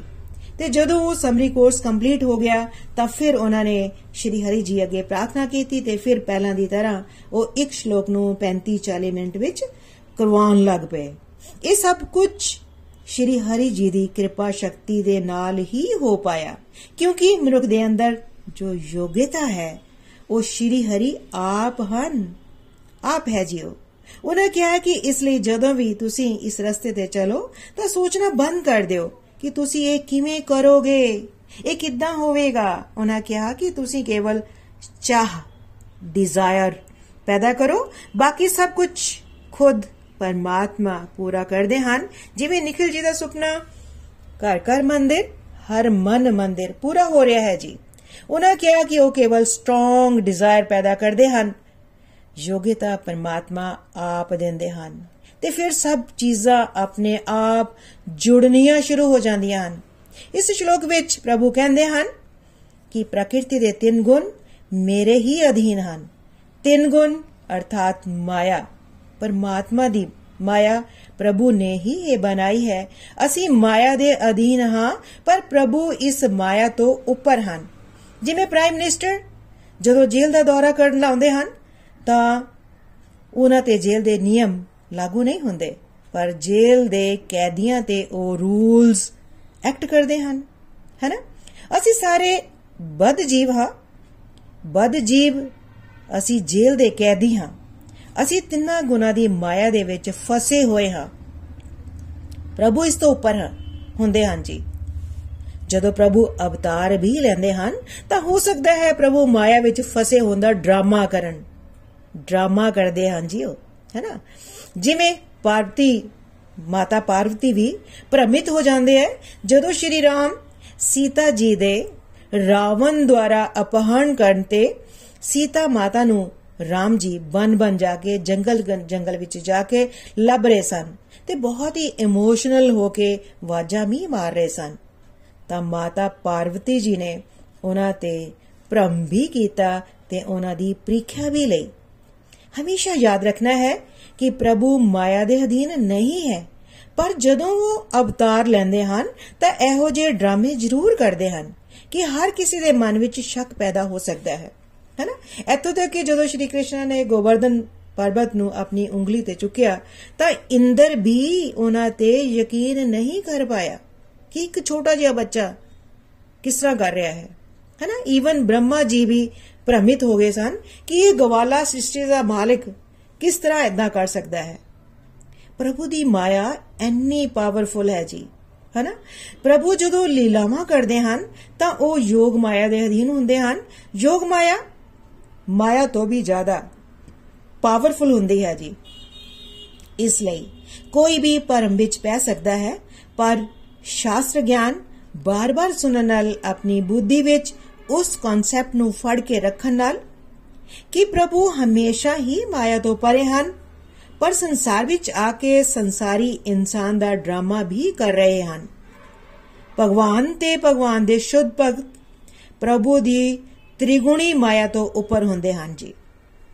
ਜੇਕਰ ਉਹ ਗੁੱਸਾ ਵੀ ਕਰ ਰਹੇ ਹੋਣ, ਤਾਂ ਉਹ ਗੁੱਸੇ ਦਾ ਡਰਾਮਾ ਹੁੰਦਾ ਹੈ। ਸੋ ਪ੍ਰਭੂ ਜਦੋਂ ਲੀਲਾਵਾਂ ਕਰਦੇ ਹਨ, ਤਾਂ ਉਹਨਾਂ ਦੇ ਅੰਦਰ ਇਮੋਸ਼ਨ ਦੇ ਡਰਾਮੇ ਕਰਦੇ ਹਨ। ਹੈਨਾ? ਉਸ ਦੇ ਅੰਦਰ ਇਮੋਸ਼ਨ ਦੇ ਡਰਾਮੇ ਕਰਦੇ ਹਨ। ਕਿਉਂਕਿ ਇੰਜ ਕਰਕੇ ਉਹਨਾਂ ਨੇ ਬਾਕੀ ਲੋਕਾਂ ਨੂੰ ਅਟਰੈਕਟ ਵੀ ਤਾਂ ਕਰਨਾ ਹੁੰਦਾ ਹੈ। ਸੋ ਪ੍ਰਭੂ ਦੀ ਲੀਲਾਵਾਂ ਦਾ ਆਨੰਦ ਲੈਣਾ ਹੈ, ਉਹਨਾਂ ਦਾ ਗੁਣਗਾਨ ਕਰਨਾ ਹੈ, ਤਰਕ ਤਰਕ ਕਰਕੇ ਪ੍ਰਭੂ ਦੀ ਕਿਸੇ ਵੀ ਐਕਟੀਵਿਟੀ ਦਾ ਤੇ ਅਸੀਂ ਡਾਊਟ ਨਹੀਂ ਕਰਨਾ। ਪ੍ਰਭੂ ਇਹਨਾਂ ਗੁਨਾ ਤੋਂ ਉੱਪਰ ਹਨ ਤੇ ਕੇਵਲ ਡਰਾਮਾ ਕਰ ਰਹੇ ਹੁੰਦੇ ਹਨ ਜੀ। ਜਿਵੇਂ ਜਦੋਂ ਰਾਮ ਲక్ష్మణ ਨਾਗਪਾਸ਼ ਵਿੱਚ ਜਕੜੇ ਹੋਏ ਸਨ, ਤਾਂ ਗਰੁੜ ਜੀ ਨੇ ਉਹਨਾਂ ਨੂੰ ਨਾਗਪਾਸ਼ ਤੋਂ ਮੁਕਤ ਕਰਵਾਇਆ। ਪਰ ਗਰੁੜ ਜੀ ਦੇ ਮਨ ਦੇ ਵਿੱਚ ਹੰਕਾਰ ਆ ਗਿਆ ਕਿ ਇਹ ਸ੍ਰਿਸ਼ਟੀ ਦੇ ਮਾਲਕ ਹਨ ਜੋ ਆਪਣੇ ਆਪ ਨੂੰ ਇਸ ਤੋਂ ਮੁਕਤ ਨਹੀਂ ਕਰਵਾ ਸਕੇ ਹੈਨਾ ਸੋ ਇਹ ਨਹੀਂ ਸੋਚਣਾ ਕਿ ਸਾਡੇ ਮਨ ਵਿੱਚ ਹੰਕਾਰ ਨਹੀਂ ਆ ਸਕਦਾ। ਇੱਥੇ ਤਾਂ ਪਰਮਾਤਮਾ ਦੇ ਵੱਡੇ ਵੱਡੇ ਭਗਤਾਂ ਦੇ ਮਨ ਦੇ ਵਿੱਚ ਵੀ ਹੰਕਾਰ ਆ ਗਿਆ। ਆ ਜਾਂਦਾ ਹੈ ਜੀ, ਭਗਤਾਂ ਦੇ ਮਨ ਦੇ ਵਿੱਚ ਵੀ। ਅਸੀਂ ਬਸ ਪ੍ਰਭੂ ਅੱਗੇ ਬੇਨਤੀ ਕਰਨੀ ਹੈ ਕਿ हे ਪ੍ਰਭੂ, ਕਦੇ ਵੀ ਤੁਹਾਡੀ ਕਿਸੇ ਵੀ ਗਤੀਵਿਧੀਆਂ ਤੇ ਸ਼ੱਕ ਨਾ ਕਰਾਂ। ਤੇ ਜੇਕਰ ਸ਼ੱਕ ਆ ਵੀ ਜਾਏ, ਤਾਂ ਹੰਕਾਰ ਜਾਂ ਹੰਕਾਰ ਆ ਜਾਏ, ਤਾਂ ਤੁਸੀਂ ਮੈਨੂੰ ਉਸ ਤੋਂ ਛੇਤੀ ਤੋਂ ਛੇਤੀ ਬਾਹਰ ਕੱਢ ਲੈਣਾ। ਬਾਕੀ ਇਹ ਹੀ ਇੱਛਾ ਹੈ, ਮੈਂ ਕਦੇ ਵੀ ਤੁਹਾਡੇ ਰਸਤੇ ਤੋਂ ਭਟਕਾ ਨਾ। ਸ਼ਲੋਕ ਨੰਬਰ 14 ਪ੍ਰਕਿਰਤੀ ਦੇ ਤਿੰਨ ਗੁਣਾ ਵਾਲੀ ਇਸ ਮੇਰੀ ਦਿਵਯ ਸ਼ਕਤੀ ਨੂੰ ਪਾਰ ਕਰਨਾ ਔਖਾ ਹੈ, ਪਰ ਜਿਹੜੇ ਮੇਰੀ ਸ਼ਰਨ ਵਿੱਚ ਆ ਜਾਂਦੇ ਹਨ, ਉਹ ਆਸਾਨੀ ਨਾਲ ਇਸ ਨੂੰ ਪਾਰ ਕਰ ਜਾਂਦੇ ਹਨ। ਇੱਕ ਵਾਰੀ ਫੇਰ ਸ਼ਲੋਕ। ਨੰਬਰ 14 ਪ੍ਰਕਿਰਤੀ ਦੇ ਤਿੰਨ ਗੁਣਾ ਵਾਲੀ ਇਸ ਮੇਰੀ ਦਿਵਯ ਸ਼ਕਤੀ ਨੂੰ ਪਾਰ ਕਰਨਾ ਔਖਾ ਹੈ, ਪਰ ਜਿਹੜੇ ਮੇਰੀ ਸ਼ਰਨ ਵਿੱਚ ਆ ਜਾਂਦੇ ਹਨ, ਉਹ ਆਸਾਨੀ ਨਾਲ ਇਸ ਨੂੰ ਪਾਰ ਕਰ ਜਾਂਦੇ ਹਨ। ਕੀ ਅਸੀਂ ਪ੍ਰਭੂ ਦੀ ਤ੍ਰਿਗੁਣੀ ਮਾਇਆ ਤੋਂ ਪਾਰ ਕਰ ਸਕਦੇ ਹਾਂ? ਦੱਸੋ ਜੀ, ਕਰ ਸਕਦੇ ਹਾਂ? ਇਸ ਦਾ ਉੱਤਰ ਹੈ, ਜਿੰਨਾ ਮਰਜ਼ੀ ਜ਼ੋਰ ਲਗਾ ਲਓ, ਇਸ ਤੋਂ ਉੱਪਰ ਉੱਠਣਾ ਨਾ ਮੁਮਕਿਨ ਹੈ। ਨਾ ਮੁਮਕਿਨ ਹੈ ਜੀ ਮੁਸ਼ਕਿਲ ਹੈ ਪਰ ਪ੍ਰਭੂ ਦੇ ਸ਼ਰਣਾਗਤ ਹੋ ਕੇ ਇਹ ਪੋਸੀਬਲ ਹੋ ਸਕਦਾ ਹੈ ਹੈਨਾ ਪ੍ਰਭੂ ਦੇ ਸ਼ਰਣਾਗਤ ਹੋਏ ਬਿਨਾ ਕੋਈ ਵੀ ਈਵਨ ਕੀ ਦੇਵੀ ਦੇਵਤਾ ਵੀ ਪ੍ਰਭੂ ਦੀ ਤ੍ਰਿਗੁਣੀ ਮਾਇਆ ਤੋਂ ਪਾਰ ਨਹੀਂ ਪਾ ਸਕਦੇ ਜਿਵੇਂ ਤੁਸੀਂ ਸੁਪਨਾ ਦੇਖ ਰਹੇ ਹੁੰਦੇ ਹੋ ਸੁਪਨਾ ਦੇਖਦੇ ਦੇਖਦੇ ਕੀ ਤੁਸੀਂ ਸਮਝ ਸਕਦੇ ਹੋ ਕਿ ਇਹ ਸੁਪਨਾ ਹੈ ਨਹੀਂ ਨਾ ਸੁਪਨਾ ਦੇਖਦੇ ਹੋਏ ਤਾਂ ਸਾਨੂੰ ਨਹੀਂ ਪਤਾ ਚੱਲਦਾ ਨਾ ਕਿ ਅਸੀਂ ਸੁਪਨਾ ਦੇਖ ਰਹੇ ਹਾਂ ਹੈਨਾ ਜਿੰਨਾ ਮਰਜ਼ੀ ਅਸੀਂ ਪੈਸਾ ਲਗਾ ਲਈਏ ਕੋਈ ਸਾਜ਼ ਲਗਾ ਲਈਏ ਕਿ ਕੋਈ ਵੀ ਸੁਪਨਾ ਦੇਖਦੇ ਹੋਏ ਸਾਨੂੰ ਇਹ ਸਮਝ ਆ ਜਾਏ ਕਿ ਇਹ ਸੁਪਨਾ ਚੱਲ ਰਿਹਾ ਅਸਲ ਨਹੀਂ ਹੈ ਹੈਨਾ ਐਸੀ ਤਰ੍ਹਾਂ ਕੋਈ ਵੀ ਪ੍ਰਭੂ ਦੀ ਮਾਇਆ ਤੋਂ ਉੱਪਰ ਨਹੀਂ ਜਾ ਸਕਦਾ ਜੀ ਪ੍ਰਭੂ ਦੀ ਮਾਇਆ ਤੋਂ ਉਹ ਹੀ ਪਾਰ ਕਰ ਸਕਦਾ ਹੈ ਜਿਵੇਂ ਹੈਨਾ ਕੌਣ ਪਾਰ ਕਰੇਗਾ ਜਿਵੇਂ ਕਿਸੇ ਨੂੰ ਬਹੁਤ ਗੁੱਸਾ ਆਉਂਦਾ ਹੈ ਪਰ ਆਂਦਾ ਹੈ, ਪਰ ਗੁੱਸੇ ਤੇ ਕੰਟਰੋਲ ਨਹੀਂ ਕਰ ਸਕਦਾ। ਪਰ ਜਦੋਂ ਉਹ ਜਦੋਂ ਉਹ ਉਹ ਕਰਦਾ ਹੈ, ਜੋ ਸ਼ਾਸਤਰਾਂ ਦੇ ਵਿੱਚ ਕਿਹਾ ਗਿਆ ਹੈ। ਕੀ ਕਹਿੰਦੇ ਹਨ ਜੀ ਸਾਡੇ ਸ਼ਾਸਤਰ? ਸ਼ਾਸਤਰ ਸਾਡੇ ਕਹਿੰਦੇ ਹਨ ਕਿ ਪ੍ਰਭੂ ਦੀ ਸ਼ਰਨ ਦੇ ਵਿੱਚ ਜਾਓ। ਜੇਕਰ ਪ੍ਰਭੂ ਦੀ ਮਾਇਆ ਤੋਂ ਉੱਪਰ ਉੱਠਣਾ ਹੈ, ਤਾਂ ਸਾਨੂੰ ਪ੍ਰਭੂ ਦੀ ਸ਼ਰਨ ਦੇ ਵਿੱਚ ਜਾਣਾ ਹੀ ਹੈ ਜੀ। ਜਦੋਂ ਤੁਸੀਂ ਲਗਾਤਾਰ ਸਤਸੰਗ ਲਗਾਉਣਾ ਸ਼ੁਰੂ ਕਰ ਦਿੰਦੇ ਹੋ ਤਾਂ ਤੁਹਾਡੇ ਗੁੱਸੇ ਤੇ ਹੌਲੀ ਹੌਲੀ ਹੌਲੀ ਹੌਲੀ ਕੰਟਰੋਲ ਹੋਣਾ ਸ਼ੁਰੂ ਹੋ ਜਾਂਦਾ ਹੈ। ਹੁੰਦਾ ਹੈ ਨਾ? ਜਦੋਂ ਲਗਾਤਾਰ ਸਤਸੰਗ ਰੂਪੀ ਅਸੀਂ ਦਵਾਈ ਖਾਂਦੇ ਰਵਾਂਗੇ, ਤਾਂ ਹੋ ਹੀ ਨਹੀਂ ਸਕਦਾ ਕਿ ਮਾਇਆ ਤੋਂ ਸਾਨੂੰ ਮੁਕਤੀ ਨਾ ਮਿਲੇ। ਹੈ ਨਾ? ਸ਼੍ਰੀ ਕ੍ਰਿਸ਼ਨ ਸੂਰਜ ਦੇ ਸਮਾਨ ਹਨ। ਮਾਇਆ ਅੰਧਕਾਰ ਸਮਾਨ ਹੈ। ਜਿਵੇਂ ਜਦੋਂ ਤੁਸੀਂ ਸੂਰਜ ਦੀ ਰੋਸ਼ਨੀ ਵਿੱਚ ਹੋਵੋ, ਤਾਂ ਹਨੇਰਾ ਹੋ ਹੀ ਨਹੀਂ ਸਕਦਾ। ਹਨੇਰਾ ਤਾਂ ਹੀ ਹੈ ਜਾਂ ਉਦੋਂ ਤੱਕ ਹੀ ਹਨੇਰਾ ਹੈ ਜਦੋਂ ਤੱਕ ਤੁਸੀਂ ਆਪਣੇ ਕਮਰੇ ਦੇ ਅੰਦਰ ਹੋ, ਆਪਣੇ ਬੂਹੇ ਬਾਰੀਆਂ ਨੂੰ ਬੰਦ ਕੀਤਾ ਹੋਇਆ ਹੈ। ਅਸੀਂ ਸਾਰੇ ਮਾਇਆ ਵਿੱਚ ਕਿਉਂ ਜਕੜੇ ਹੋਏ ਹਾਂ ਜੀ? ਕਿਉਂਕਿ ਅਸੀਂ ਮਾਇਆ ਨੂੰ ਫੜਿਆ ਹੋਇਆ ਹੈ ਜੀ। ਮਾਇਆ ਨੇ ਸਾਨੂੰ ਨਹੀਂ ਫੜਿਆ। ਅਸੀਂ ਮਾਇਆ ਨੂੰ ਫੜਿਆ ਹੋਇਆ ਹੈ ਕਿਉਂਕਿ ਸਾਡੇ ਅੰਦਰ ਭੋਗ ਵਿਲਾਸ ਦੀਆਂ ਇੰਨੀਆਂ ਇੱਛਾਵਾਂ ਹਨ, ਪਰ ਜਿੰਨਾ ਜਿੰਨਾ ਅਸੀਂ ਪ੍ਰਭੂ ਨਾਲ ਜੁੜਦੇ ਜਾਵਾਂਗੇ, ਉਨਾ ਉਨਾ ਮਾਇਆ ਤੋਂ ਉੱਪਰ ਉੱਠਦੇ ਜਾਵਾਂਗੇ ਜੀ। ਜਿੰਨਾ ਜਿੰਨਾ ਪ੍ਰਭੂ ਦੀ ਸੇਵਾ ਕਰਨ ਦਾ, ਪ੍ਰਭੂ ਦਾ ਨਾਮ ਜਾਪ ਕਰਨ ਦਾ, ਪ੍ਰਭੂ ਦੇ ਨਿਮਿਤ ਹੋ ਕੇ ਕੰਮ ਕਰਨ ਦਾ, ਜਗਤ ਕਲਿਆਣ ਕਰਨ ਦਾ ਦੇ ਭਾਵ ਸਾਡੇ ਵੱਧਦੇ ਜਾਣਗੇ, ਉਨੀਆਂ ਉਨੀਆਂ ਸਾਡੀਆਂ ਸੰਸਾਰਿਕ ਡਿਜ਼ਾਇਰਸ ਘਟਦੀਆਂ ਜਾਣਗੀਆਂ ਜੀ। ਸੰਸਾਰਿਕ ਇੱਛਾਵਾਂ ਘਟਣਗੀਆਂ ਤਾਂ ਮਾਨਸਿਕ ਸ਼ਾਂਤੀ ਹੋਵੇਗੀ, ਮਿਲੇਗੀ। ਹੈ ਨਾ ਮਾਨਸਿਕ ਸ਼ਾਂਤੀ ਮਿਲੇਗੀ ਤਾਂ ਅਸੀਂ ਮਾਇਆ ਤੋਂ, ਅਸੀਂ ਮੁਕਤ ਹੁੰਦੇ ਚਲੇ ਜਾਵਾਂਗੇ ਜੀ। ਇਹਨਾਂ ਚੀਜ਼ਾਂ ਨੂੰ ਅਸੀਂ ਡਾਇਰੈਕਟ ਮਹਿਸੂਸ ਕਰ ਸਕਦੇ ਹਾਂ। ਸਪਿਰਚੁਅਲ ਡਿਜ਼ਾਇਰਸ ਦਾ ਗ੍ਰਾਫ ਜਦੋਂ ਉੱਪਰ ਜਾਂਦਾ ਹੈ, ਤਾਂ ਸੰਸਾਰਿਕ ਡਿਜ਼ਾਇਰਸ ਆਟੋਮੈਟਿਕਲੀ ਘਟਦੀਆਂ ਜਾਂਦੀਆਂ ਹਨ। ਉਹੀ ਜੀਵਨ ਚੰਗਾ ਲੱਗਣਾ ਸ਼ੁਰੂ ਹੋ ਜਾਂਦਾ ਹੈ ਸਟ੍ਰੈਸ ਲੈਵਲ ਘਟ ਜਾਂਦਾ ਹੈ ਜੇਕਰ ਕੁਝ ਦਿਨ ਲਗਾਤਾਰ ਸਤਸੰਗ ਸਾਧਨਾ ਸੇਵਾ ਅਸੀਂ ਛੱਡ ਦਿੰਨੇ ਹਾਂ, ਤਾਂ ਫਿਰ ਉਹੀ ਹਾਲ ਹੋ ਜਾਂਦਾ ਹੈ ਜੀ ਸਾਡਾ। ਫਿਰ ਮਾਇਆ ਵਿੱਚ ਜਕੜੇ ਜਾਂਦੇ ਆ ਅਸੀਂ। ਸੋ ਇਹ ਸਾਡੇ ਆਪਣੇ ਹੱਥਾਂ ਦੇ ਵਿੱਚ ਹੈ। ਅਸੀਂ ਪ੍ਰਭੂ ਦੇ ਰਸਤੇ ਤੇ ਅੱਗੇ ਵਧਣਾ ਹੈ ਜਾਂ ਨਹੀਂ? ਆਤਮ ਕਿਰਪਾ ਕਰਾਂਗੇ ਤਾਂ ਹੀ ਹਰੀ ਕਿਰਪਾ ਹੋਵੇਗੀ ਜੀ। ਪ੍ਰਭੂ ਤਾਂ ਕਿਰਪਾਲੂ, ਦਇਆਲੂ ਹਨ। ਕਿਰਪਾ ਕਰਨ ਲਈ ਹੀ ਬੈਠੇ ਹਨ। ਕਿਰਪਾ ਬਰਸਦੀ ਜਾਵੇਗੀ ਤਾਂ ਤੁਸੀਂ ਮਾਇਆ ਤੋਂ ਮੁਕਤ ਹੁੰਦੇ ਜਾਵੋਗੇ। ਸਟ੍ਰੈਸ, ਗੁੱਸਾ, ਨਿੰਦਾ, ਚੁਗਲੀ ਆਪਣੇ ਆਪ ਘਟਦੀ ਜਾਏਗੀ। ਇਕੱਲੇ ਰਹਿਣਾ ਚੰਗਾ ਲੱਗਦਾ ਜਾਵੇਗਾ। ਤੁਸੀਂ ਤੁਹਾਡੀ ਭਗਤੀ ਦੇ ਵਿੱਚ ਰੁਚੀ ਵੱਧਦੀ ਜਾਵੇਗੀ ਤਾਂ ਤੁਹਾਡੇ ਦੁਆਰਾ ਜਗਤ ਕਲਿਆਣ ਵੱਧਦਾ ਜਾਵੇਗਾ ਤੇ ਤੁਸੀਂ ਮੁਕਤ ਹੁੰਦੇ ਚਲੇ ਜਾਵੋਗੇ ਜੀ। ਸ਼ਲੋਕ ਨੰਬਰ 16 हे ਪਰਤ ਸ੍ਰੇਸ਼ਟ, ਚਾਰ ਤਰ੍ਹਾਂ ਦੇ ਪੂਰਨ ਆਤਮਾ ਮੇਰੀ ਭਗਤੀ ਕਰਦੇ ਹਨ। ਆਰਥ ਅਰਥਾਤ ਦੁਖੀ, ਧਨ ਦੇ ਚਾਹਬਾਨ ਜਿਗਿਆਸੂ ਅਤੇ ਗਿਆਨੀ ਜਿਹੜੇ ਬ੍ਰਹਮ ਦੀ ਖੋਜ ਕਰ ਰਹੇ ਹੁੰਦੇ ਹਨ। ਚਾਰ ਤਰ੍ਹਾਂ ਦੀ ਪੂਰਨ ਆਤਮਾ ਪ੍ਰਭੂ ਦੇ ਰਸਤੇ ਤੇ ਚੱਲਦੇ ਹਨ ਜੀ। ਚਾਰ ਤਰੀਕੇ ਨਾਲ ਵੀ ਤੇ ਇਹਨਾਂ ਦਾ ਕੰਬੀਨੇਸ਼ਨ ਵੀ ਹੋ ਸਕਦਾ ਹੈ। ਤੁਸੀਂ ਪ੍ਰਭੂ ਵੱਲ ਖਿੱਚੇ ਚਲੇ ਜਾਂਦੇ ਹੋ ਤੇ ਕਿਸੇ ਇੱਕ ਤਰੀਕੇ ਨਾਲ ਵੀ ਤੁਸੀਂ ਪ੍ਰਭੂ ਦੇ ਵੱਲ ਖਿੱਚੇ ਜਾ ਸਕਦੇ ਹੋ। ਜਦੋਂ ਕਿਸੇ ਪੁੰਨ ਆਤਮਾ ਦੇ ਜੀਵਨ ਵਿੱਚ ਦੁੱਖ ਆਂਦਾ ਹੈ, ਪਰ ਉਸ ਦੇ ਪੁਰਾਣੇ ਡਿਵਾਈਨ ਗੁਣ ਬਹੁਤ ਵਧੀਆ ਹੋਣ, ਤਾਂ ਉਹ ਪ੍ਰਭੂ ਵੱਲ ਅਟਰੈਕਟ ਹੁੰਦਾ ਹੈ। ਦੁੱਖ ਆ ਜਾਣ, ਪਰ ਡਿਵਾਈਨ ਕਾਉਂਟਸ ਉਸ ਦੇ ਵਧੀਆ ਹੋਣ, ਤਾਂ ਉਹ ਜੋ ਹੈ, ਪ੍ਰਮਾਤਮਾ ਦੇ ਵੱਲ ਅਟਰੈਕਟ ਹੁੰਦਾ ਹੈ ਜੀ। ਅਕਸਰ ਲੋਕ ਕਹਿੰਦੇ ਹਨ ਕਿ ਜੀ ਪਾਪ ਦਾ ਫਲ ਹੈ ਦੁੱਖ। ਪਰ ਨikhil ਜੀ ਨੇ ਦੱਸਿਆ ਕਿ ਜਦੋਂ ਪੁਰਾਣੇ ਜਨਮਾਂ ਦਾ ਖਾਤਾ ਬਹੁਤ ਸਟਰੋਂਗ ਹੋਵੇ, ਤਾਂ ਕਈ ਵਾਰ ਪ੍ਰਭੂ ਇਹੋ ਜਿਹੇ ਹਾਲਾਤ ਕ੍ਰੀਏਟ ਕਰ ਦਿੰਦੇ ਹਨ ਤਾਂ ਕਿ ਤੁਹਾਡਾ ਪੁਰਾਣਾ ਅਕਾਊਂਟ ਰਿਵਾਈਵ ਹੋ ਸਕੇ। ਤਾਂ ਕਿ ਜੋ ਜੀਵਨ ਤੁਸੀਂ ਬਰਬਾਦ ਕਰ ਰਹੇ ਹੋ, ਤੁਹਾਨੂੰ ਜਾਗਰਤੀ ਆ ਜਾਵੇ। ਨikhil ji ਦਾ ਜਿਵੇਂ ਨikhil ji ਦਾ ਆਸਟ੍ਰੇਲੀਆ ਵਿੱਚ ਐਕਸੀਡੈਂਟ ਹੋਇਆ। ਐਕਸੀਡੈਂਟ ਹੋਣਾ ਕੀ ਉਹਨਾਂ ਦੇ ਪਾਪਾ ਦਾ ਫਲ ਸੀ? ਕੋਈ ਵੀ ਉਹ ਹਾਲਾਤ ਜੋ ਤੁਹਾਨੂੰ ਪ੍ਰਭੂ ਵੱਲ ਪ੍ਰੇਰਨ, ਉਹਨਾਂ ਵੱਲ ਲੈ ਜਾਣ, ਉਹ ਤੁਹਾਡੇ ਪਾਪਾ ਦਾ ਫਲ ਨਹੀਂ ਹੁੰਦਾ ਜੀ।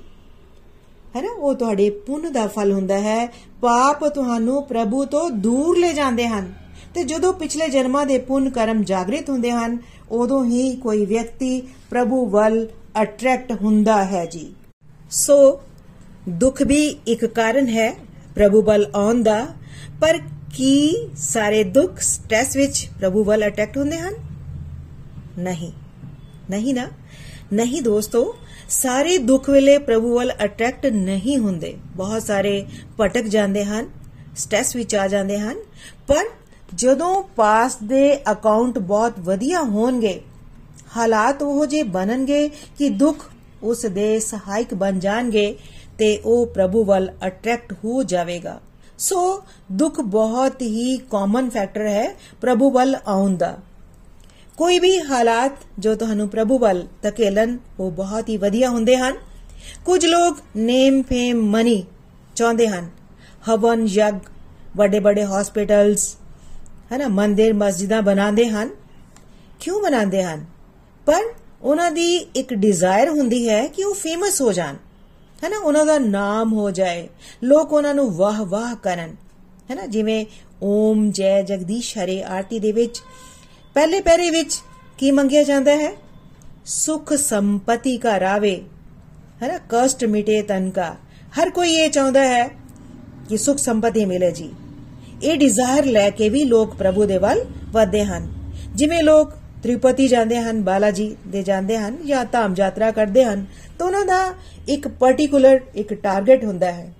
ਹੈ ਨਾ, ਇੱਕ ਮਕਸਦ ਹੁੰਦਾ ਹੈ ਧਾਮ ਯਾਤਰਾ ਕਰਨ ਦਾ ਕਿ ਮੇਰੇ ਬੇਟਾ ਹੋ ਜਾਏ, ਮੇਰਾ ਬਿਜ਼ਨਸ ਵੱਧ ਜਾਏ, ਮੈਨੂੰ ਇਹ ਮਿਲ ਜਾਏ, ਮੇਰੇ ਬੱਚਿਆਂ ਦੀ ਸ਼ਾਦੀ ਹੋ ਜਾਏ, ਉਹ ਸੈਟਲਸ ਹੋ ਜਾਣ, ਹੈ ਨਾ, ਇਤਿਆਦੀ ਇਤਿਆਦੀ, ਇਸ ਤਰ੍ਹਾਂ ਕਰਦੇ ਹਨ। ਇਸ ਕਾਰਨ ਵੀ ਉਹ ਪ੍ਰਭੂ ਦੇ ਵੱਲ ਅਟਰੈਕਟ ਹੋ ਜਾਂਦੇ ਹਨ।